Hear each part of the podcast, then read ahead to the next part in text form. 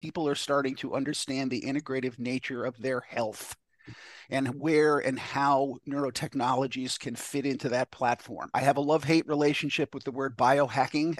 there's a there's a subtle implication in it that there's some shortcut to all of this when I think all of us in the in the practice of uh, changing brain behaviors understand there are no shortcuts. You want to be healthy, it's a full frontal attack on every aspect of your life. Your psycho-spiritual world to your below the neck world and its connection to your above the neck world. Yeah, you know, it is an interconnected system. My affection for comes from, I think, their deep core belief that there's a root cause for everything. And I think our Western cultural approach that there is some top down authority that's going to give us the answer to our ills. All of us know best what's best for us. And we get lulled into this, well, here, I'll go to this doctor, I'll get diagnosed with this thing, and he's going to, and you're going to get a pill, and the symptoms are going to just disappear magically, and you're going to be great.